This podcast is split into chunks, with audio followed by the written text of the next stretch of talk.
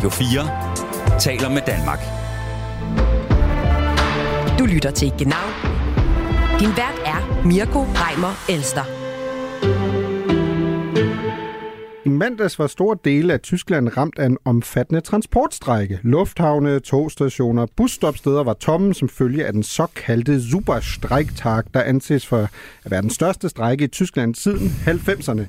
Det skal vi tale om i ugens øh, udgave af Genau. Vi taler også om en ny undersøgelse, som anslår, at hele 23 procent af den tyske befolkning er personer med en indvandringshistorie. Jeg foretrækker nu personligt udtrykket minimi, midtbürger mit Migrationshintergrund, som den tyske rapper Sammy Deluxe har formuleret det. Sag, uh, sie nennen uns Mimimis, Mitbürger mit Migrationshintergrund. Viele von uns sind nie geboren, doch die Herkunft steht immer im Mittelpunkt. Og til sidst skal vi simpelthen tale om Bayern München igen. Tak, Thomas Tuchel. Bayern Münchens nye træner, Thomas Tuchel, øh, han leder nemlig første gang træning sydpå i dag, og det sker i kølvandet på, at klubben i sidste uge har fyret Julian Nagelsmann i et forløb, der har fået Fremskridtspartiets opløsning til at fremstå top professionelt. Velkommen til Genau. Du lytter til Radio 4. Den tyske befolkning har været stærkt splittet i spørgsmålet om, hvorvidt superstrækken var på sin plads. Det skal vi tale om nu, og det skal vi sammen med dig, Jesper Vind, Tysklands øh, korrespondent for Weekendavisen, Philip Ostrovich, Senior Research Advisor på CBS. Men lad os først høre fra nogle tysker, som den her strække gik ud over. Ich habe meine Termine abgesagt. Äh, Die Patiententermine, die ich an dem Tag habe, das ging. Ja. Und ich bleibe an dem Tag zu Hause. Da muss ich auf jeden Fall irgendwie gucken, ob ich mit dem Fahrrad zur Stadt fahre oder halt laufe. Ne? Es wird ganz schrecklich sein für uns. Ja. Ja, wir- wir bleiben zu Hause vielleicht, ne? Was sollen wir machen? Anders geht's nicht. Hvad så hvad machen? Altså, hvad, hvad skal vi gøre? Øh, det her er tyskere, når de er helt oppe i det røde felt. Virkelig sur. Øh, hele deres dag bliver, bliver ødelagt.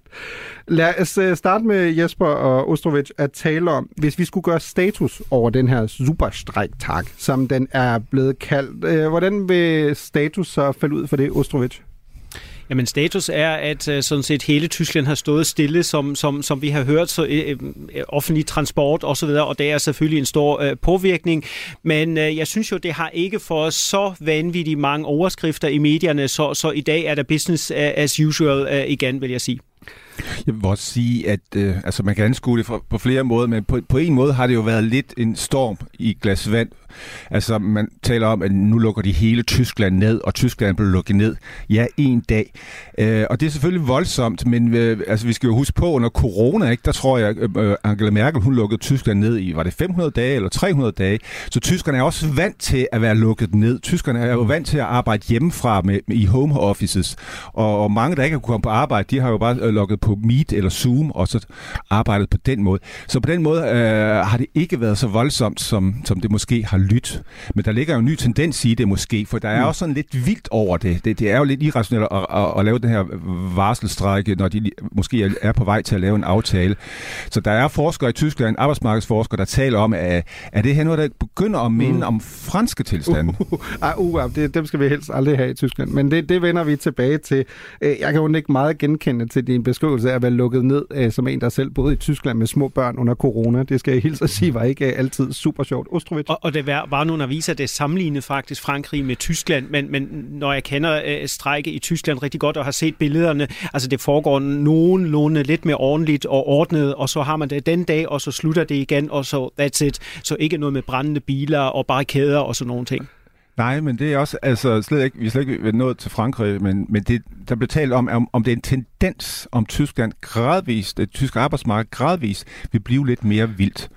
Også fordi, at øh, der er jo mangel på, på hvad hedder det, fagarbejdere, altså håndværkere, øh, uddannet arbejdskraft i Tyskland. Altså ikke arbejdere, der skal have sex. Ikke fuck-arbejder, men fuck-arbejder. Okay. Ja. og, øh, Bare lige for at få det på det rene. Og det vil sige, at øh, mm, altså, hvad hedder det, arbejdstagerne har nogle kort på hånden, hvor de kan kræve højere løn, lønninger. Fuldstændig til gengæld det tror jeg, at tyske arbejdstager vil være meget glade for, hvis de skulle på pension med 64 år, og det vil man jo ikke øh, kæmpe imod, som, øh, som i Frankrig, må jeg desværre sige. Så 70 er jo det nye mål i Tyskland, så, så der kigger man sådan lidt kritisk over på, på, på i, til Frankrig og den franske arbejdstager.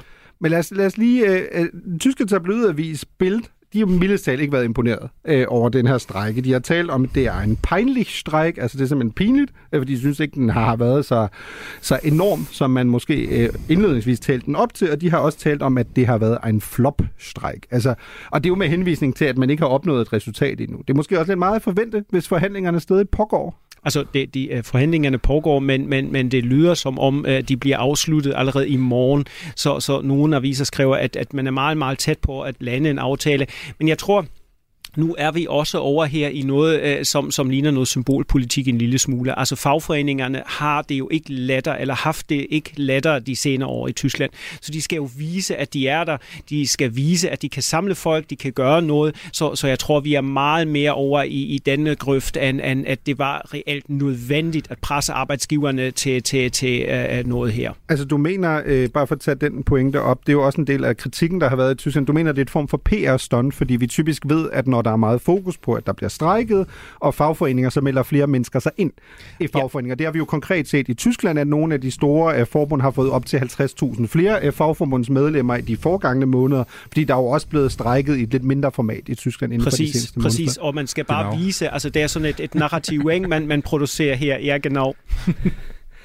Jeg synes, det er meget interessant, at I har den her sådan, sammenligning til Frankrig, for den trives jo også i den tyske presse, i, i den del. Ikke? Øh, både øh, fordi, lad os lige sætte nogle tal på her, at øh, i Tyskland har man inden for det seneste årti i gennemsnit strækket cirka 18 arbejdsdage. I Danmark er tallet jo et 44 til sammenligning. I Frankrig 93. Det er sådan cirka hver fjerde øh, dag øh, på året, ikke? plus minus øh, som, som humanistisk øh, student her.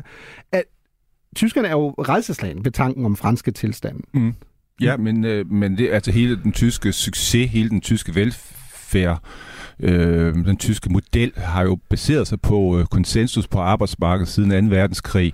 Og øh, så alle i Tyskland ved jo, at øh, at den franske vej, det, det skal ikke være den tyske vej. Men øh, jeg refererede bare det med Frankrig, fordi der er tyske arbejdsmarkedsforskere, der, beta- der taler om, at, mm. at, at, at, at, der, vi må, at det her, den her øh, varenstræk i går måske kunne være en, de bruger ordet, sejtenvente på det tyske arbejdsmarked. øh, men altså, øh, de, de her øh, lidt bombastiske udtryk og referencer til Frankrig, det er jo også noget, der måske sælger aviser og klik i medierne. Jo, og hvis der er noget, der virkelig er gået inflation i, i Tyskland i, i, inden for det seneste års tid, så er det jo også at kalde alt for Zeitenwende, ikke? At nu er der måske også stræk Zeitenwende, som, som du henviser til. Er vi, er vi på vej derhen, Ostrovic? Altså jeg tænker på, på arbejdsmarkedet. Øh, vi, vi ser det samme i Danmark, vi ser det øh, i alle vestlige øh, lande. Vi har mangel på arbejdskraft øh, på mange områder. Det er ikke kun faglært, øh, altså restaurationsbranchen. Øh, hvor man kigger hen, er der mangel på arbejdskraft. Og det giver selvfølgelig også fagbevægelsen nogle nye muligheder, kan man, kan man øh, sige. Og øh, vi kommer jo senere til, til temaet migration og, mm. og, og så videre, så det kommer vi også til at tage det her op igen. Jeg tror, en sejtenvente, men ved det aldrig. Vi, for, for nogle år siden talte man meget om, at vi har alt for lidt arbejde til alt for mange mennesker, så vi alle sammen skulle have samme løn og kun arbejde i 20 timer. Det venter jeg personligt meget på, at det ikke indtruffet. Øh, nu, nu taler vi om, at det er alt for meget arbejde, alt for lidt arbejdskraft, så det er meget, meget svært at få udsige, mm. hvordan det her kommer til at ske. Men lige nu ser vi bestemt en mangel på arbejdskraft, og det giver flere gode argumenter også til, til, til fagforeningerne. Og jeg vil også personligt tilføje, at jeg synes, at de her fagforeninger har nogle pointer. Altså, de, de gik ned i løn frivilligt i forbindelse med coronaen. Øh, de har arbejdet mere og mere altså under øh, Ukraine-krisen øh, øh med transport af flygtninge gennem Tyskland. De her øh, 9 euro-ticket, og nu kommer der en, der hedder 49 euro-ticket, øh, ikke? Øh, har, har, har, har for eksempel ind på jernbaneområdet givet meget mere arbejde, øh, og der er jo et kæmpe øh, realløns øh, nedgang for de her folk. Der. Så, man, så de har jo gode argumenter i, i hele taget af energipriserne og, mm. og prisstigerne, altså forbrugerpriserne er steget meget i Tyskland. Øh, så, så der er gode argumenter. Og så er der hele tiden det, som øh, Philip også taler om, det her med, at der er også noget signal i det. Mm. Fordi altså, der har været så mange forskellige dagsordner i Tyskland de sidste fem år, som ikke har handlet om arbejdsmarkedet. Og lidt ligesom vi også måske oplevede i Danmark i forbindelse med Stor Bededag. Det virkede lidt som om, at fagbevægelsen i Danmark også havde behov for at vise flaget. Mm. Her var en sag, hvor man kunne øh, mobilisere, vise sin eksistensberettelse, og, øh, og det er formentlig også en, en faktor i Tyskland, øh, at øh, fagbevægelsen har sagt, nu er det vores tur til at, så at sige, øh, øh stjæle stjæle billedet en smule. Mm. Skal vi lige øh, kridte scenen herop i forhold til de her konkrete øh, krav, der jo har været fra de her to øh, store øh, fagforbund. Øh, fagforbundet EVG, der repræsenterer togansatte og chauffører i tyske busselskaber, øh, de er gået sammen med Verdi, som er et andet tysk øh, stort øh, servicefags øh, fagforbund, og de øh, har jo flere millioner øh, ansatte til sammen, som de repræsenterer. Og deres krav er jo henholdsvis en øh, lønstigning til deres ansatte på henholdsvis 10,5 procent øh, og 12 procent. Øh, og det, der vil så sådan cirka svare til 500-600 euro i gennemsnit om måneden. Altså hvis vi regner det om, lad os sige, omkring 4-4.500 kroner øh, før skat. Tilbuddet fra arbejdsgiverne er jo ret langt derfra indtil videre. De siger, at øh, vi vil gerne give 5% øh, ekstra, og så et indgangsbeløb, øh, som skal tage højde for apropos øh, stigende energipriser og andet. Jeg tror, det der er vigtigt også for lytterne at forstå, at hvis man skal sætte de her beløb i kontekst, at 60% af den tyske befolkning, der arbejder, tjener under 30.000 kroner øh, før skat. Øhm, så det, med andre ord, hvis du får 4.000 ekstra om måneden, det er jo gigantiske beløb, vi taler om her, eller Ostrødt, eller? Altså, det, det er ret høje beløb, og jeg tror, det lander øh, på engangsvederlag sådan lidt efter, hvor meget man, man tjener, og så for, for kommer vi til at se sådan noget omkring mellem 6 og 8 procent. Øh, det, det, det vil jeg skyde øh, på i, i lønforholdelse. Også muligvis lidt afhængig af, hvilken lønramme mm. man, man, man ligger. Men man skal jo huske også løn tilbageholdenhed, som, som Jasper også antydede før, har været en stor sag sag i Tyskland. Så, så man har også fra arbejdstagernes side været meget tilbageholdende. Lønninger er forholdsvis lave, også hvis vi mm. sammenligner for eksempel med, med, med Danmark. Og så synes jeg jo, det, det var interessant, som vi, som vi var lidt inde på før, kommer der nogle strukturelle reformer. Altså du har jo et kæmpe stort, for eksempel lavlønssektor i Tyskland, som vi slet ikke ser på samme måde i, i Danmark. Og der tjener folk virkelig ingenting. Altså de arbejder og tjener måske 5 euro, altså vi har mindsteløn på 12 euro, men de mm. tjener mm. meget, meget lidt for, for at arbejde. Og det, det det er sådan lidt spændt på, hvis det her er et generelt fænomen, at vi har mangel på arbejdskraft, at, at øh, vi har inflation. Kommer der noget, der hedder strukturelle ændringer af også den der lavlønssektor, som jo blev indført øh, under en socialdemokratisk kansler, Gerhard Schröder, med Hartz-reformerne dengang. Så, så mm, jeg, jeg, jeg er meget spændt på, at føre det her også til noget strukturelt? Er det bare en, en almindelig forhandling, hvor folk får lidt flere penge, og så er folk tilfredse igen? Ja, så jeg tror, den der mega... Altså, jeg tror, Philip har fat i noget. Der er jo en megatrend, og det er jo, at det her øh, uregulerede arbejdsmarked, det her lav, lavtløns arbejdsmarked, det vokser jo. Og, og, og det er... Øh, der er så kommet en øh, mindsteløn i forbindelse med den nye øh, Ampel-regering, var det 12, 12 euro. 12 euro. 12, ja. øhm, men, men det vokser, og det er jo hele prekariatet, ikke? og de er jo ikke en del af det her. Ikke? Så der er ligesom to virkeligheder. Ikke? Den, den gode, gamle, organiserede arbejderklasse, øh, øh, de faglærte arbejder, ikke? og så har du prekariatet. Ikke? Og der ligger jo et clash øh, øh, og venter øh, i, i, ude i horisonten der. Og det, og det ser vi jo både i, i fagforeningsverdenen, øh, øh, også mm. i Socialdemokratiet, også politisk. Altså hverken Socialdemokratiet eller fagforeningen interesserer sig egentlig for, for prekariatet, kan, mm. man, kan man sige. Altså lavlønssektoren afgør omkring 18-20 procent mm. i Vesttyskland og, og 36-38 procent i Østtyskland, så det er kæmpe, kæmpe stor en andel af, den arbejdende befolkning. Mm. Og der er ikke rigtig nogen, der har taget fat om dem her, hverken Socialdemokratiet politisk eller fagforeningerne. Så det bliver også interessant. Kommer der noget nyt? Kommer der noget strukturelt? Kommer der måske et parti? Et eller andet, nogen, der tager hånd om, om, om det her problem? Det er jo dybt fascinerende, undskyld, det er jo dybt fascinerende også, når man tænker på, at jeg, jeg med min mor var selv øh, kassedame i et supermarked og blev jo ansat slut 80'erne, start 90'erne. Og hun fik vel, jeg tror, før skat sådan noget 10-11.000 for at have det, der svarede til en sådan 30 timers stilling. Ikke? Det var før skat. Øh, det synes jeg jo ikke var særlig meget, men det var ret meget sammenlignet med dem, der kom 20 år efter hende, der så lige pludselig endte med at få vildt måske 8.000 kroner øh, før skat for et fuldtidsarbejde, for at arbejde i, i et supermarked, ikke? hvor, som du siger, Ostrovic, hele den her øh, term, vi også talt meget om, med working poor, altså folk, der arbejder i Tyskland, men som simpelthen ikke tjener nok penge af, af vejen ved at have et fuldtidsarbejde. Min mor eksempelvis arbejdede på en tankstation. Og må have to jobs. Lige præcis, ja, måtte have præcis. to jobs. Min mor havde to jobs. Hun supplerede ved at arbejde på en tankstation, mm. og for hende gjorde det jo en gigantisk forskel, da man begyndte at indføre mindstelønninger, så hun ikke skulle stå på tanken til øh, 7 euro eller andet øh, til sådan noget plus 50 kroner. Ikke? Det er jo også den virkelighed, vi hele tiden skal have for øje her. Noget af det, jeg synes, der er dybt fascinerende, også som vi også lige kan vende, er, alt det, vi har talt om, burde jo være en åben dør for en venstrefløj til at hammer døren ind og sige, prøv at høre, vi har øh, millioner af mennesker, der er working poor, men venstrefløjen står jo ikke sindssygt stærkt på de her dagsordner i Tyskland, i hvert fald ikke, hvis vi kigger Over- på politisk repræsentation. Overhovedet ikke, og det er heller ikke de linke, øh, som tager fat om, om det her problem, og det er et, et kæmpe, kæmpe øh, socialt problem, også i forhold til for eksempel boliger. Altså boligpriserne er eksploderet i Tyskland, øh, ligesom, ligesom i Danmark. Det er meget, meget svært at få en social bolig. Staten og kommunerne har trukket sig ud af, af det område, så der er millioner af mennesker, der tjener meget lidt, har måske ingen bolig, er totalt afkoblet af, de, de almindelige øh, samfundsmæssige mm. udviklinger, og der er ikke rigtig et, et politisk parti, øh, øh, som, som tager fat om, om det her.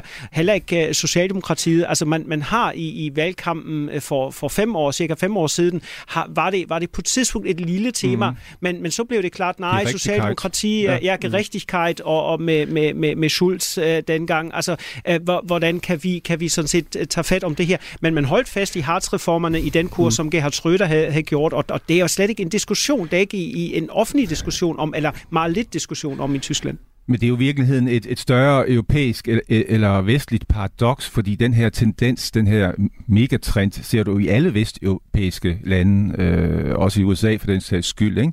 at du har et stigende andel af befolkningen, der tilhører working poor, men det er jo ikke sådan, at de socialistiske partier går frem. Øh, øh, man har jo ikke set det i hverken i Italien eller øh, i Frankrig. Og det er lidt det, som i Frankrig, hvor, hvor, hvor folk ikke øh, stemmer på socialisterne mere, men på Front National, så på de højre øh, øh, orienterede. Mm. Og det er jo lidt det samme i Tyskland med Alternative for Deutschland. Altså rigtig mange af den klassiske venstrefløjs øh, working poor, øh, de stemmer nu til, på, på højre, ekstrem højre fløj, og det synes jeg også er meget tankevækkende. Men altså, der har også været, hvad kan man sige, en diskurs, hvis det lyder fint, øh, i, i, altså i samfundsdebatten, hvor, hvor, hvor, hvor mange debatter, i, se- politiske debatter de seneste 10 år har handlet om indvandring, og, altså, og dermed også om en, en værdidebat. Øh, nu handler debatten også meget om, om Ukrainekrigen og sådan nogle ting. Øh, de, de her klassekamps øh, betingede temaer har ikke fyldt så meget i de europæiske debatter de sidste 10 år. Men det kan jo komme igen. Der kan jo komme en revival af, af, af klasse. Altså, øh, folk igen begynder at interessere sig for det. Øh, Og, og det tror jeg, vi, vi kan se en lille smule kommende også fra Frankrig med, med sådan nogle forfattere som, som Edouard Louis, der skriver om, øh, hvordan det er at øh, vokse op som, som, som fattig Ja. og i dag, og hvad det egentlig, egentlig betyder. Og Og, baseret i Danmark, på, på altså, det- det- præcis, den er i hvert fald- præcis. Det er en trend, der, der, der er ved at opstå i øjeblikket.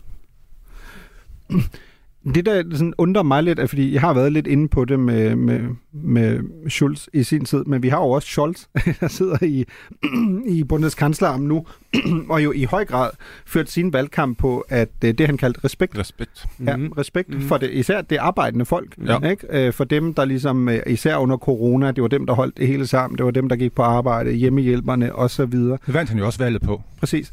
Det er vel også, øh, han burde vel have også en åben dør, han bare skal sparke ind i forhold til den her dagsorden. Helt bestemt. Problemet med Socialdemokratiet er jo lidt, at de har tabt deres øh, vælgertilslutning, så den klassiske arbejder, der danner sådan set i, i, i, i anførselstegn underklassen, den findes jo ikke mere.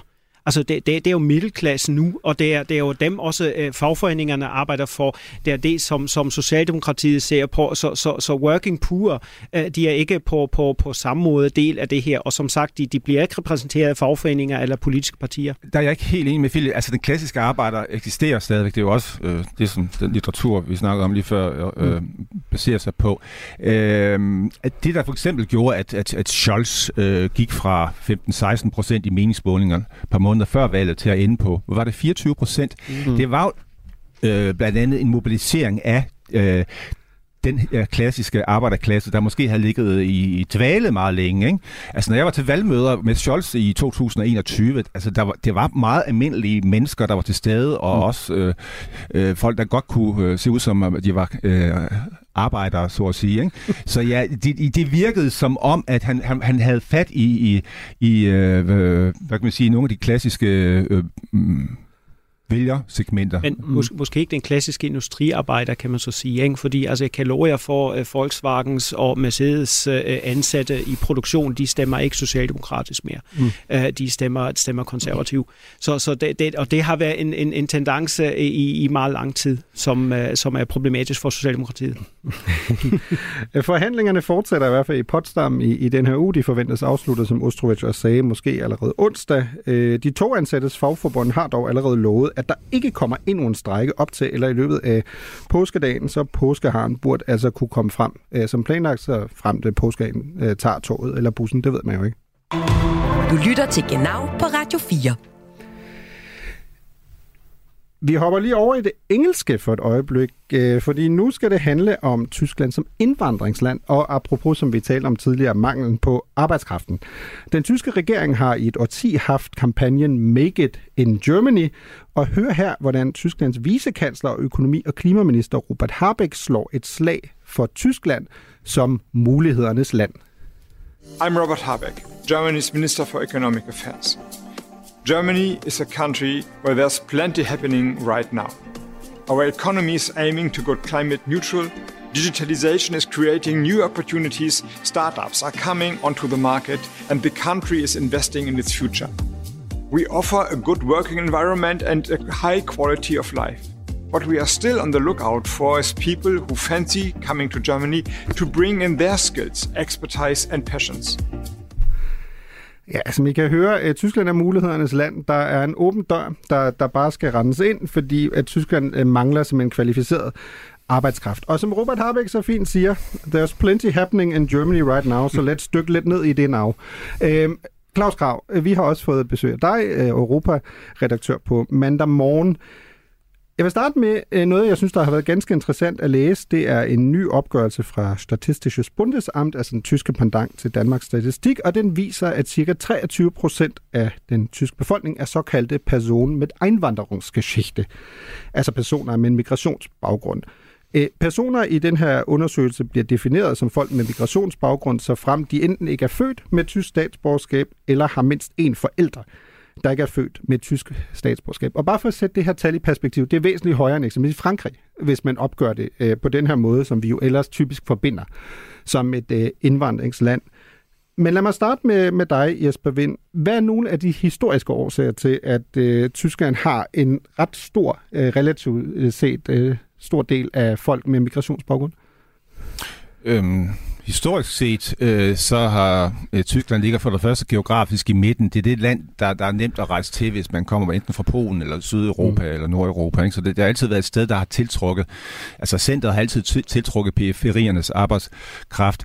Øh, efter krigen, øh, der øh, øh, havde Tyskland et kæmpe økonomisk boom, øh, hvor de simpelthen havde brug for arbejdskraft, og der kom millioner af, af indvandrere, så at sige, både fra de tidligere tyske østområder, men også især fra, fra, fra, fra, fra Sydeuropa Europa, øh, Italien, øh, Spanien og, og så videre.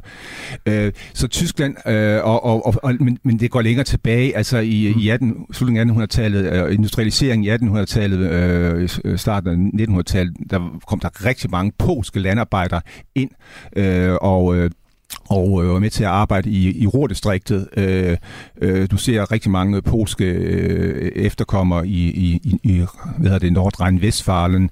Det, Tyskland har næsten altid været et mm. indvandringsland, og så er der en helt øh, historisk, det kan man sige historisk, historisk, men altså det der, øh, demografien i Tyskland, altså de tyske familier får færre børn, end mm. de gjorde tidligere. Så der er simpelthen et, øh, hvis Tyskland ikke havde indvandring, så vil den tyske befolkning skrumpe, og dermed øh, jo også den tyske økonomi. Så det er nogle af faktorerne. Mm. Jeg husker, uh, Ostrovic, du husker du sikkert også, det må være starten i nullerne, var det Robert Koch, tror jeg, der er meget berømt, sagde, vi wollen lieber Kinder statt Inder. Uh, vi vil hellere have børn end Inder. Uh, den, den var ikke sådan super populær, kan, kan jeg godt hilse at sige. Men uh, Claus Krav, jeg har jo blandt andet inviteret dig i studiet, fordi internettet glemmer jo aldrig. Ja. Uh, og du har jo så sent, som for 10 år siden, skrevet en analyse for mandag morgen, hvor din pointe var, at tysk økonomi vil bryde sammen uden udlændinge. Hvorfor det? Ja, men øh, mange af de grunde, som, som, som Jesper siger her, det er jo en stor øh, industri, øh, nation, øh, og de føder for få børn, og, øh, og der skal være nogen øh, til at passe alle de her øh, maskiner. Øh, det, som jeg skrev om dengang, det var også, øh, jeg blev fascineret af, at de havde det her Sachverständigen Rat für Integration, altså sådan en slags øh, integrationens vismænd. Det synes jeg var, var meget interessant, og, og det tænkte jeg, det kunne vi da egentlig godt bruge her i Danmark også. Mm. Altså for at øh, have en, en, en faktabaseret øh, indvandringsdebat, hvor man laver årlige analyser af, hvordan går det egentlig med det ene og det andet. Det tror jeg også, vi har brug for i Danmark. Øh, og nu kan man jo sige, øh, det der er jo så sket i løbet af de der ni år, der har gået siden jeg skrev den artikel, det er jo, at vi i hvert fald her i Danmark har fået en situation, hvor vi har en politisk situation, hvor, hvor det har været en del af, af grundlaget for at skabe den her regering øh, hen over midten, at man gerne ville lukke net, lidt ned for de, mm. de meget hæftige stemmer på, på, på højrefløjen, øh, om, om om vi kommer derhen, at man kan have den her øh, øh, lidt mindre følelsesladede debat om, øh, om integrationen, det ved jeg sådan set ikke. Jeg synes samtidig, det er vigtigt også at sige, at at det jo, de gør godt hos de tyske integrationsvismænd, det er jo, at de, de er ikke bange for at sætte fingrene, fingrene på der, hvor det ikke går godt. Øh, og og det, det synes jeg også, altså vi har haft meget øh, indvandring fra mange øh, muslimske lande, og øh, og det har vi jo, det har man jo haft, øh, det har der været kritiske bevægelser imod i mange lande i Europa, og, og det synes jeg bestemt har været legitimt, og jeg tror, at i, i mange henseender, så man, så man, altså en af de ting, jeg refererer i artiklen, det er jo også, at, at den her øh, daværende formand for, for integrationsvis, men han siger, at vi skal have lavet en plads for islam i Tyskland. Vi bliver mm. nødt til at lave en form for tysk islam, i stedet for at have det som, øh, som, som kældermoskéer og, og den slags. Øh, og det tænker jeg jo også, jeg har også tænkt i Danmark, kunne man ikke lave noget, der hed den danske folkemoské på en eller anden måde, så kunne man mm. jo i virkeligheden, så kunne folk jo betale måske-skat. Det vil også måske i sig selv være et interessant begreb, en måske-skat. Det, det kunne måske være meget uh, kontroversielt, tænker jeg, sådan en uh, måske-skat. Men noget af det, jeg tænker, jeg kommer til dig, Ostrovic, lige om lidt, fordi noget af det, jeg synes, der er interessant med dig, er jo også, at du har jo fod, fuldstændig i begge lejre. Og det må være meget interessant, også som en tysker, der bor i Danmark, at se sådan en kampagne, eller lytte til sådan noget, som Habeck siger, fordi jeg tror godt, jeg tør påstå, at som tysker, og det kan jeg også høre, når jeg taler med danskere og viser dem den her Habeck-video, de siger, wow, det har vi svært ved at forestille os, at man i Danmark vil gå så offensivt ud, og på den måde reklamere for arbejdskraft. Lad os lytte lidt mere til, hvordan Robert Habeck direkte på engelsk igen reklamerer for, at vi har altså brug for jer i Tyskland. Whether you are a skilled craftsperson, an electric engineer or IT specialist, work as a carer or nurse, or prefer the catering and hospitality industry, we need you. There's work to be had in many occupations, and we love welcoming people with different specialities who want to live and work in our country. Et, som man kan høre, Robert Harbeck har læst i Danmark, fordi hans tryk, når han siger specialist, er meget, meget dansk. Øh, hmm. Så øh, Ruk fornægter sig ikke her øh, tydeligvis. Men han øh, påpeger jo Ostrovic specifikke øh, brancher, hvor han siger, jamen her er, hvor der er brug for, her er... Øh, er det, er det sådan en klog strategi, eller sidder du som en, der bor i Danmark og tænker, wow, vildt nok, at økonomiministeren ligesom gør det? Altså vil en dansk økonomiminister gøre det samme, tror du? Det tror jeg ikke, men, men øh, som en forhåndsværende øh, øh, sådan set ambassadør, tysk ambassadør i Danmark sagde, Danmark havde jo meget, meget lav udlændingekvote øh, op til 1990, sådan omkring 3,5-4 procent, hvor Tyskland havde 8-9 procent. Så sagde ambassadøren, jamen I kommer nok også til at lære det, hvordan man, man gør det, og Tyskland har jo også lært utrolig meget øh, de senere år. Altså hvis jeg tænker på min barndom, hvor man talte om gæstearbejder og sådan noget, altså det var stadigvæk et helt normalt begreb, som man forventede at dem, der hjælpede, har hjulpet os med med industrien og udviklingen og den økonomiske vækst, de skulle så hjemme på et tidspunkt. Men de blev jo alle sammen og derfor ser vi også det her med, med cirka 25 procent med, med migrationsbaggrund.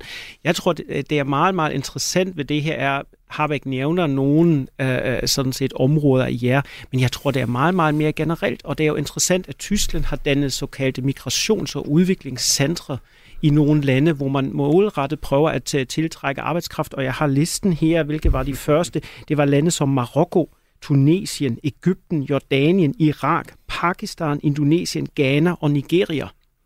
Så, så det, man måske vil forvente at sige, jamen fra Spanien, det har din høj arbejdsløshed, de må du gerne komme og arbejde hos os, måske de østeuropæiske lande. Men de her lande, som, som jeg nævnte, det er noget nyt, og det er noget særligt, og det kan jeg næppe forestille mig, at man gør det samme i Danmark. Der er mere tale om måske asylcentre i det lande, eller sådan noget. Så, så det er nok lidt for skudt øh, øh, diskurs her. Øhm, ja, altså... Øhm det her med, at Tyskland har brug for arbejdskraft, og, og, og at man skal arbejde mere målrettet, det skriver Scholz jo også i sin, i sin bog fra 2017, der hedder Hoffnungsland. Altså, øhm, han vil gøre Tyskland til håbets land. Øh, det var hans vision øh, længe før han blev kansler. Og, og det handler øh, meget specifikt, øh, beskriver han i den bog der, øh, om målrettet indvandring. Øh, og det, som også i debatten nogle gange bliver kaldt for den kanadiske model, mm. øh, hvor øh, man går efter bestemte kvalifikationer. Og, øh, øh, men øh, det er jo godt, og det er jo fint, og det er også nødvendigt. Men faktisk er det en, et nyt, en, en ny ting i den tyske debat. Øh, Tyskland historisk set øh, har været vant til en indvandring øh, i 50'erne, 60'erne og 70'erne, som meget bestod af ufaglærte arbejdere fra Italien, Jugoslavien, Spanien, Grækenland øh, og Portugal, øh, og, og, de, og de var ufaglærte, og, og der var ikke så brug for, for kvalifikationer, og de, mange af dem integrerede sig lidt af sig selv. Ikke? Øh, og det troede man så også ville ske, da, da, da, da, da, da der begyndte at komme indvandrerstrømme fra, fra muslimske lande. Og øh, tyskerne ville ønskede jo ikke den her debat, at øh, integration handler ikke kun om arbejdsmarkedsintegration, det handler også om kulturel øh, øh, integration. Mm. Og, øh, og det her med at sige, at vi skal integrere folk målrettet, altså den, det her med den kanadiske model, det var ikke sådan, øh, det var ikke mainstream i den tyske politiske debat i, i, i 90'erne og 0'erne. Det er først kommet nu. Øh, så øh, det her med, at, at tyskerne har jo tydeligvis også lært noget, måske af Tysklands nabolande, øh, også blandt andet Danmark, Holland, hvor man stiller krav til sprogindlæring. Øh, forskellige, øh, en, en helt buket af, af kulturelle krav. Ikke? Så, så tyskerne er jo også begyndt på det her med kulturel øh, integration, at det er også nødvendigt, og det er i hvert fald en debat, man har meget mere fri og åben nu. Og, øh, og øh, ja, Ja, som jo tidligere var, var forbeholdt især, kan man sige, mere konservative kræfter, hvor man talte om det tysk. Jamen, så blev man jo kaldt racist, hvis man ja. sagde, at man ville have nogle bestemte indvandrere. Ikke? Øh, det kommer også meget ind på, hvordan man i talsat, det Jeg husker mm. tydeligt begrebet light-kultur, for eksempel, mm. ikke? som var sådan virkelig sådan et buzzword, ikke? at man skulle ligesom underordne sig kulturen, ikke, Ostrud? Og, ja, og jeg tænker også, altså øh, øh, sådan set udfordring er jo fuldstændig samme i Danmark og, og i Tyskland, og industrien har jo sagt i årvis, hvis ikke årtigevis, vi har brug for en migrationspolitik, meget aktiv migrationspolitik osv., så vi kommer nok også til, til at se det i Danmark, men, men bestemt på, på lidt samme måde som i Tyskland med nogle krav, med nogle specifikke øh, sådan set, områder, hvor man ønsker at tiltrække arbejdskraft. Jeg tror dog, i de, Tyskland er det måske sådan, det er et stort land, det er rigtig meget brug for arbejdskraft på alle mulige øh, områder. Selvfølgelig faglært eller med universitetsuddannelse, eller altså uddannet arbejdskraft. Men jeg tror, der er mange områder, hvor der kommer til at mangle rigtig, rigtig, rigtig, rigtig mange arbejdstager de kommende år. Altså, jeg tænker, at Tyskland har et problem i forhold til Danmark, i forhold til det med, som vi talte om tidligere, med, med prekariatet, at den tyske venstrefløj ikke øh, tager fat nok i det problem. Og, og jeg har i virkeligheden en pointe, der handler om, at øh, som også lidt er et problem for den danske venstrefløj. Jeg tror, de skal passe på med ikke at blive for grønne. Fordi, fordi hvis de bliver for grønne, så risikerer vi det øh, fænomen med de gule veste, at den grønne omstilling er, er dyr, Øh, og dem, der kan finansiere den, dem, der får fordel af den, det, det er dem, som, som sådan set er, er, er lidt ved muffen. Og jeg, jeg, jeg tror bare, at øh, ja, netop, at hvis ikke man får løftet bunden, så får man også større problemer med at integrere dem, der kommer udefra. Mm. Men i øvrigt, så vil jeg så sige, det er jo, altså som du også siger, det er jo noget, et issue i hele Europa, det her, mm. at vi skal, og vi kan ikke bare tage spanierne og, og, og, og, og dem, der kommer syd fra Sydeuropa. Mm. Vi bliver nødt til at få folk ind fra Afrika og fra andre mm. steder. Øh, nu kan jeg jo se i Danmark, altså mange af de der voldbude, det er jo argentinere, og det har jeg jo fundet ud af, hvorfor de kommer. Det er jo fordi, hvis de har italienske rødder i en eller anden generation tilbage, så kan de, hvis de kommer til Europa og er her et stykke tid, så kan de tage ned til Italien, så kan de øh, bede om at få et italiensk øh, statsborgerskab, Aha. og så er de inde i Europa. så. Men, ja, og, og, og der er, altså, der hedder, altså sandheden eller virkeligheden er jo meget konkret, ikke? Og øhm, nu du voldt det er et rigtig godt eksempel, mm. Claus. Øh, hvis du er i Øst-Tyskland, øh, og for eksempel bor på hotel, øh, som jeg nogle gange gør og sådan noget, øh, øh, så oplever man, at, at, at alle dem, der arbejder der, det, det, det er polakker øh, eller tjekker. Mm. Øhm, og, øh, og det er jo folk, der er kommet fra, fra, fra, fra Østtysklands naboland, kan man sige. Ikke? Øhm, sådan nogle polske hotelarbejdere, øh, de kan godt være svære at organisere for en tysk øh, fagforening. øh, fordi øh, de er måske kommet til Tyskland, øh, de, polakkerne, og sender penge hjem til, til Polen. De har en helt anden dagsorden, mm. end at være del af en tysk arbejderklasse og, og fagforenings... Øh, så så det, det, det, det er mm. nogle af de udfordringer, der ligger for den tyske venstrefløj i at organisere de her, fordi de har mange forskellige mm. øh, nationale øh, baggrunde.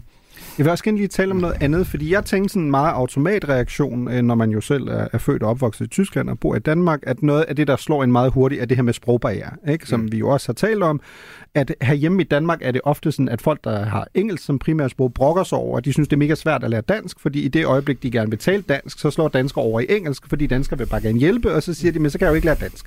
Øhm, jeg, jeg tænkte, at det vil være en meget stor udfordring i forhold til det tyske, øh, hvor engelsk trods alt ikke er så udbredt endnu. Men vi talte med Robert Pertz fra Dansk Industri øh, i München, og han synes åbenbart ikke at synes, at den her sprogbarriere er så stort et problem, øh, som jeg umiddelbart troede den er. Lad os prøve at lytte til, hvad Robert Pertz siger. Jeg tror, at de som udgangspunkt jo har kunnet tilbyde øh, hvad hedder det, i første omgang øh, arbejdspladser, hvor det sproglige måske ikke lige er det, der står i forgrunden. Mm. På de mere øh, specialiserede tekniske uddannelseskrævende øh, stillinger, øh, der er både tyskerne godt med på deres, øh, deres engelske, og jeg tror sådan set også, at de har været i stand til at tiltrække øh, arbejdskraft fra, fra lande, hvor, hvor, hvor engelsk, øh, i hvert fald på, på uddannelsesniveauet, universiteter og den slags ting, er fremherskende. Så, øh, så, så det er ikke følt problem, øh, men, men, men det er også svært at kigge ind i, om der er øh, store sprogbarriere øh, ude i de enkelte virksomheder. Det tror jeg faktisk ikke. Det synes jeg er meget interessant, Ostrovic, fordi jeg, jeg sidder sådan og tænker, at jeg har ofte haft sådan den opfattelse, at, at danskere nogle gange har den misforståelse, hvis man bare kan tilpasse godt engelsk, så er det nemt at lave forretning i Tyskland. Det er det jo ofte ikke, øh, fordi du selv kan komme ind på et meget højt niveau i, hvad vi er, i Frankfurt. Eksempelvis jeg talte med en bankdirektør, der måske ikke er super god til engelsk, men Robert Pertz lader jo til at sige, at at han tror egentlig ikke, det, det er så udbredt et problem. Er, er det også dit indtryk?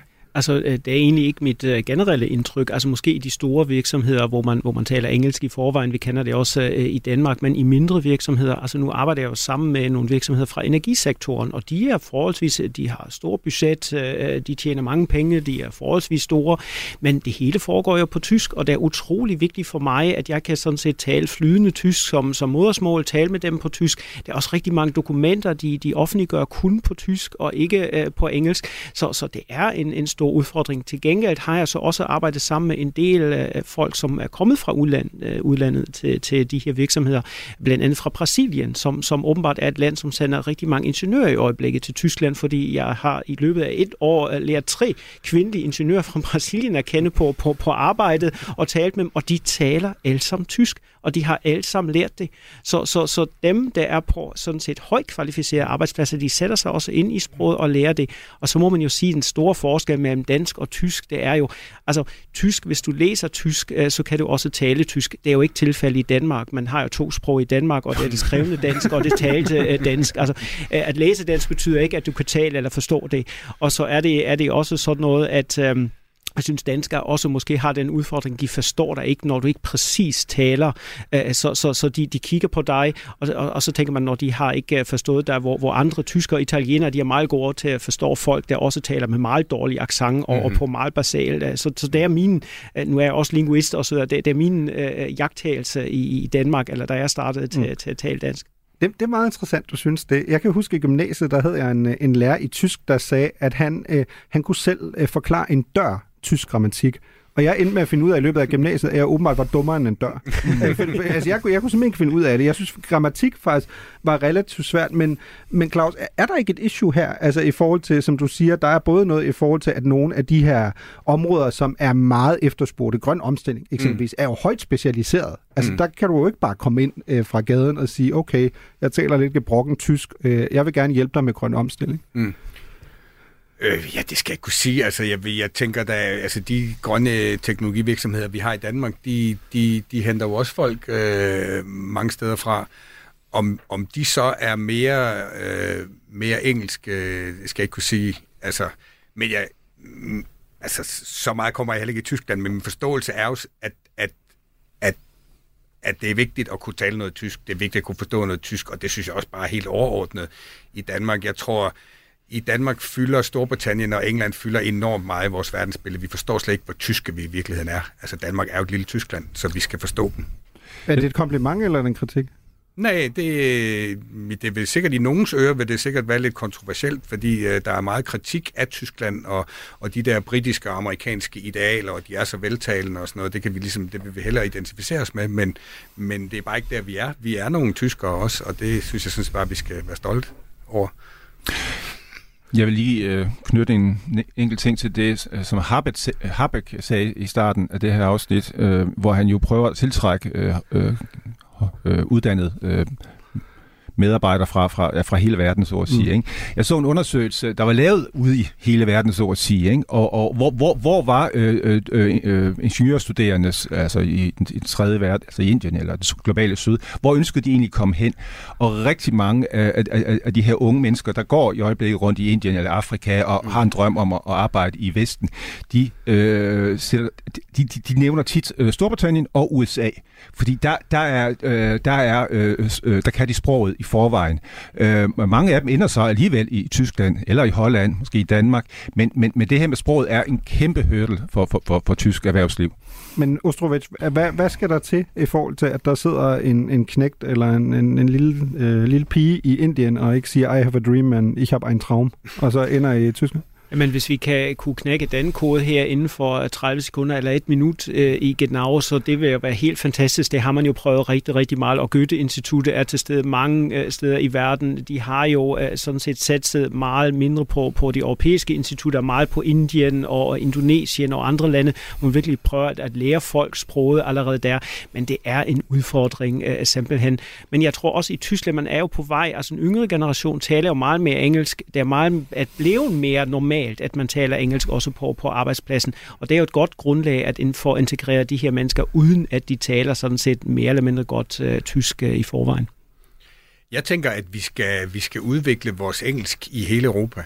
Uh, og jeg mener for eksempel i, i en nordisk sammenhæng, der er det jo der er det jo et, sådan et dogme, at vi skal tale nordisk med hinanden. Men det er jo samtidig er det jo håbløst, fordi vi kan jo ikke... Forklar lige en tysker, hvad er nordisk? Altså, hvad for et sprog skifter man så over i? Er, er der sådan et dominerende sprog? Jeg ved, du kommer virkelig ud i problemer nu, Claus Krav, men... Nå ja, men altså, jamen om det er svensk eller norsk eller dansk, øh, så har vi jo nogen, der taler finsk, ikke? Som, som, mm. øh, og de taler heldigvis meget langsomt, når de taler svensk, og det er så en fordel. Men, men min pointe er, at vi har en samtale med hinanden i Norden om noget, som er vigtigt, og hvis vi hvis vi vil lukke resten af verden ind i den samtale, så skal vi tale engelsk. Og det er det samme, der gælder for Tyskland også. Der er en samtale i Tyskland, og lad os nu lukke hele verden ind. Og det er fint nok, at vi alle sammen taler pidgin engelsk. Og det kan vi så gøre med hinanden, fordi nu er britterne ude. Og så har vi ikke, skal vi ikke høre på deres formfuldendte engelsk. Mm. En øh, sidste ting, jeg bare lige vil tilføje, øh, hvorfor tyskerne også har øh, ekstra store problemer med at tiltrække øh, øh talenter fra hele verden, det er også, at Tyskland vurderer jeg i hvert fald, er relativt svagt som, øh, som blød øh, øh, magt, som øh, som kulturel magt. Altså, øh, det her det handler jo ikke kun om sprog og talesprog, det handler jo også om, hvilke, altså de serier, man, filmserier, man ser, øh, de bøger, den musik, man hører, den er jo meget engelsk, øh, og, og, og, de, og de store stjerner, de, de, de, øh, de befinder sig ikke i Tyskland. Altså, øh, der er jo ikke nogen inder, der kan nævne nogen, nogen ty, noget tysk musik, altså det, øh, bortset fra Rammstein. Øh, og øh, altså, Tyskland leverer for lidt kulturelt til at også blive en faktor på, på, på verdensscenen. Det vil selvfølgelig hjælpe noget, hvis tyskerne igen kunne blive verdensmestre i fodbold. Det vil, det vil måske øge synligheden af tysk øh, kultur.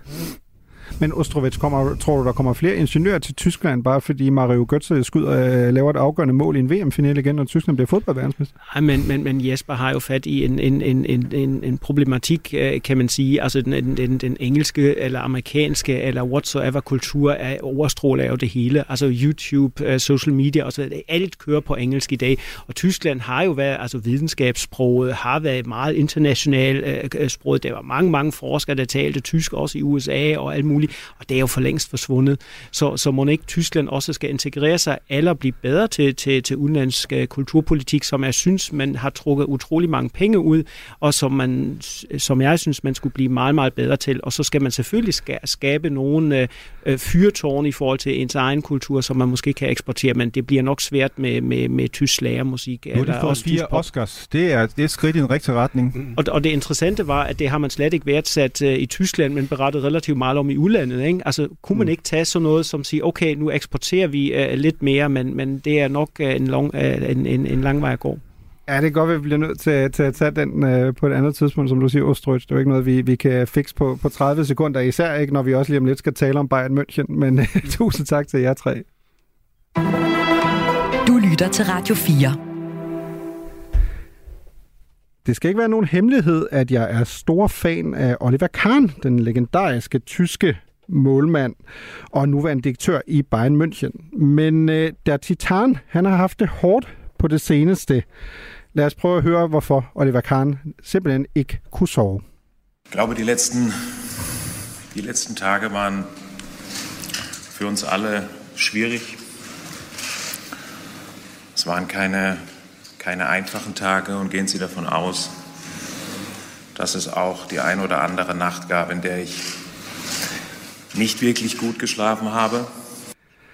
Ja, Oliver Kahn siger, at han har haft nogle nætter, hvor han øh, har sovet meget dårligt, eller overhovedet ikke, og det siger han jo i kølvandet på, at øh, han skulle forklare, hvorfor klubben i sidste uge havde fyret Julian Nagelsmann som træner, øh, vel at mærke på et tidspunkt, hvor at øh, Bayern lå nummer to i den tyske liga med et point op til Dortmund, stadig er med i pokalturnering og i Champions League, og nu har man så heddet Thomas Tuchel ind som øh, træner, der i dag tirsdag har første træning i spidsen for tropperne. Og i øvrigt så skal han bare for at komme ordentligt i gang, også de spille topkamp mod Dortmund øh, på lørdag, som i øvrigt er en af hans tidligere klubber.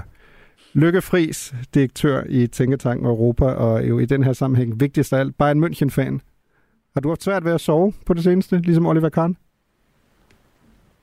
Nej, det vil jeg ikke sige, for det der det kom så pludselig, at øh, jeg slet ikke nåede at, at tænke over, hvorvidt uh, Nagelsmann han ville blive fyret. Jeg sad faktisk til middag på den franske øh, restaurant, øh, på den franske ambassade, og kommer så ud og ser så pludselig breaking, breaking, at Øh, Nagelsmann han skulle fyres. Og der tænkte jeg, at det kan simpelthen ikke være rigtigt, fordi Gunnar har han har problemer med at levere resultater. Men som du selv siger, stadigvæk nummer to i Bundesliga kan gå efter det triple. Men der var pointen altså bare åbenbart i FC Hollywood, at det er ikke godt nok, så derfor så skulle han altså skiftes ud her nu, hvor man også har mulighed for så at få Thomas Tuchel, som jo så ellers er en, en meget eftertragtelsesværdig herre. Måske var han så gået til Real Madrid eller andre steder, så derfor slog man til. Men du er jo inde på det lykke. Altså, Julian Nagelsmann er, så vidt jeg har kunne læse mig frem til, han er den træner med det næst højeste point gennemsnit, i, der er blevet fyret. Han har fået over to point øh, i gennemsnit ud af, af tre mulige. Øhm, og som du også siger, du øh, finder ud af det, mens du sidder på den franske ambassade. Julian Nagelsmann er meget bekendt på skiferie, øh, mens han skal læse ja. i medierne, at han øh, åbenbart står til at blive fyret og skynder sig så hjem til München, for så åbenbart der officielt at blive fyret. Det lyder jo ikke topprofessionelt, hvis jeg skal sige det lidt diplomatisk. Nej, og, og der har Oliver Kahn jo været ude og sige, ja, men det var nogle andre, der lækkede det, men det er klart, det, det er jo virkelig noget, hvor, hvor klubben står, står tilbage med et, et skidt ry, når sådan noget kan blive lækket. Men det er jo også hele fodbold, Tyskland undres over. Det er jo, at øh, man lige ganske få dage forinden havde sagt, at Julian Nagelsmann var et, et en langtidsprojekt, det vil sige, at man skulle fortsætte med ham et godt stykke tid. Og husk på, han kostede altså imod også 25 millioner euro, da man skulle købe ud en kontrakt fra, fra Leipzig. Så det er altså penge, plus hans, hans løn og så videre, som man godt kunne have brugt på nogle, på nogle nye spillere. Så derfor øh, så er der altså god kritik af det her. Og der er også nogle af flere, nogle af flere spillerne, der har været ude at sige, hvorfor dog det? Og det er jo så blandt andet en, en spiller som Josje Kimmich, der i øjeblikket anfører på landsholdet, men også hans marker på midtbanen, Leon Goretzka. Jesper Vind, du er jo stadig med os. Jeg kan godt afsløre, at du holder jo ikke med Bayern München. Nej, det øh, gør jeg det, bestemt ikke. nej, øh, men, men Vind, hvad, hvad tænker du? Altså, går du, går du der over det, fordi som Lykke siger, FC Hollywood, som man taler så meget af Bayern, som den her sæbeopera i, mm. i tysk fodbold, eller kigger du sådan lidt mere med underen på det? Mm, altså, jeg går der mig egentlig over sæbeoperaen. Jeg synes, det er fint, vi har den her sæbeopera. Den har jo, øh, den har vi jo haft de sidste øh, par årtier. Øh, der er alt, altså, og det har været et stykke tid siden, vi har, der har været nyt fra den, fra den bayerske sæbeopera, kan man sige. Ikke? Det er altid underholdende, øh, det, det, der, det giver en øh, noget at snakke om, og øh, det giver også medierne noget at skrive om. Øh, og det har jo, altså, konkret, øh, Nagelsmann var jo, var jo på den her skiferie. Det var vel og mærket med øh, en kæreste, som er, som er journalist på Bildzeitung. Og, og det øh, kan man jo også undre sig lidt over, at øh, øh, nu kan man jo ikke bestemme over, hvordan kærligheden udvikler sig, men, men det er lidt risikabelt som en, en, som en manager at, at være, at være øh, øh kæreste med en øh, boulevardjournalist. Øh, øh, men altså, så det, og den anden ting, som har været lidt underholdende, det er selvfølgelig øh, hvor, øh, det her med skiferie og øh, øh Bayern. Altså, øh, deres topmålmand, Nøjer, han, han er jo skadet i øjeblikket og kommer ikke tilbage i den her sæson, fordi han tog på skiferie og brækkede ben. Ikke? Og det er helt uhørt i andre topklubber, at fodboldspillere tager på skiferie. Altså, det, det, man skal holde sig langt væk fra en skipiste, hvis man er topspiller i dag. Men det, det gjorde Nøjer ikke, og han brækkede benet. Og så, øh, mens han øh, øh lå på hospitalet, så blev Bayerns målmandstræner, som var Nøjers private ven, han blev fyret, øh, hvilket øh, Nøjer gik ud og sagde i et interview, Altså, og kritiseret meget stærkt. Det er jo også uhørt at på den måde, at en, en, en, en skadet øh, øh målmand øh, på den måde kritisere ledelsen. Men jeg, jeg, jeg ser det som underholdning. Jeg mm. tror også, Bayern har brug for alt det her Hulam Heyer og Sæbeopera for at motivere sig. Altså det, en, det har været, på en eller anden måde været en del af Bayerns succesmodel. Hvad siger du, Lykke? Har du brug for, for alt det her Hulam Heyer? Altså du er jo endt lidt i den her rolle, kan man sige, udsendelsen, hvor øh, du kan gøre det, som øh, Manuel Neuer ikke kan. Du kan stå på mål. Øh, du bliver så bare nødt til at kunne stå på mål for, hvad, hvad, der, hvad der sker øh, i, i din klub. Øh, den her historie med Nagelsmann, der får en kæreste, der er journalist hos øh, Bild, felt, hvor hun øvrigt skal dække Bayern München, den er jo også ret vild, er den ikke? Jo, det er ikke fundet fristen for, for sådan en som Jesper til at mors også den slags øh, sæbeopera. Men hun holdt dog trods alt op med at dække Bayern München, så det var, det var, det var, der, det var der noget. så, men, men der har jo altså også været andre ting. Der har jo også været her for uger siden blev det offentliggjort. Der var ting, der blev lækket fra kabinen, altså det vil sige fra omklædningsrummet, og derfor har der også været stor diskussion, hvorvidt han egentlig havde tabt øh, tiltroen og tilliden fra, fra spillerne øh, på, på holdet. Og det har man jo set mange gange før. Og jeg tror altså, at årsagen til, at man nu gør det her, det er simpelthen, at man ikke har tiltro til Nagelsmann på en lang bane, og er så meget brutalt, så sparker man ham ud nu, og er så i stand til at få Thomas Tuchel. Og det tror jeg, vi diskuterede hele vejen igennem til, når sæsonen den er forbi. For I prøv nu at forestille jer, hvis Thomas Tuchel han rent faktisk taber den kamp mod Dortmund og ryger ud af Champions League mod City, så vil der godt nok være, være stor diskussion. Og så kan man jo ikke skifte ham ud trods alt. Så, så på den måde, så må man håbe på, at Thomas Tuchel han har, han har styr på, styr på, når man træner det her Bayern München-hold. Ja, fordi som jeg har forstået det, er der en del af spekulationer, i hvert fald i tysk presse, at grund, det er meget omdiskuteret for et par uger siden, at øh, Bildzeitung kommer simpelthen i besiddelse af nogle ret detaljerede eh, taktiske oplysninger ja. i forhold til, hvordan Bayern München har tænkt sig at spille. Eh, og så er der nogle af spillerne, der til synligheden siger, okay, det er svært ikke at have den mistanke, at ham, der er vores træner, der øvrigt er sammen med en journalist på Bild, at, at der er en eller anden direkte sammenhæng, og det giver nogle gnidninger i omklædningsrummet, fordi hvad tør vi så at sige? Og det er vel mere det, end at 35 30-årige Julian Nagelsmann, der jo ellers har vundet en del pokaler for Bayern München, i ny og næ kommer til træning på skateboard, øh, som om han var en eller anden hipster. Det er vel mere den der del om tilliden til resten af holdet, ikke? Jo, jo, og der var jo også en lang periode, der, altså, der kunne man, når man sad og så Bayern München, så kunne man sidde med tilbageholdt åndret og se på, hvilket tøj havde han nu taget på. Det var sådan rimelig, rimelig flamboyant. Så på den måde var der altså også nogle spillere, der syntes, at, at han simpelthen promoverede sig selv alt for meget, øh, og han derfor måske heller ikke var den, var den rette. Men jeg vil nu sige, de spillere, der har udtalt sig, de har nu egentlig været ret øh, kede af, at, at Nagelsmann skulle gå. Øh, og har jo så også for eksempel Joshua Kimmich udtalt, det var sådan set os, der ikke øh, fulgte diverse desinger. Det er os, der er skyld i, fordi vi ikke leverede varerne, han, han blev fyret. Hvad siger du personligt, altså som, som Bayern-fan, øh, Lykke? Er du, er du ked af, at, at Nagelsmann er væk, eller synes du, det giver mening i forhold til, at han måske ender med at fylde for meget øh, som træner, og i forhold til alt muligt, der ikke har noget med hans evne som lige præcis træner at gøre?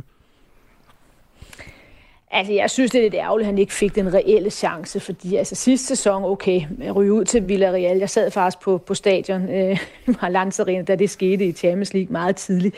Det var selvfølgelig ikke godt nok, men han står alligevel for, for mig som en af de der trænere, der meget vel kan få en stor øh, fremtid i, i engelsk fodbold, men også på en eller anden tidspunkt kan træne det, det tyske det tyske fodboldlandshold. Og synes jeg også, det var fascinerende, at han jo så er fra Bayern. Der må man så sige, okay, det er der trods alt noget, man kan sige om Thomas Tuchel, det han er faktisk også fra Bayern. Men jeg havde nu egentlig godt set, at man havde givet ham en chance. Okay, tusind, tusind tak, Lykke. Og Wiedersehen, tschüss. Servus. Wiedersehen, lykke. I München aflyste man i øvrigt 785 øh, flyafgange i mandags. Lad os håbe, at Julian Nagelsmann ikke skulle med et af dem. Vind, du og jeg, jeg tænker, at vi kan det mindste blive enige med Tote Hosen i forhold til deres øh, legendariske nummer om, at man aldrig skal skifte til Bayern München. Ikke? Lad os lytte lidt til det. Klingt gut. Es kann so viel passieren. Es kann so viel geschehen. Nur eins weiß ich hundertprozentig. Nie im Leben würde ich zu Bayern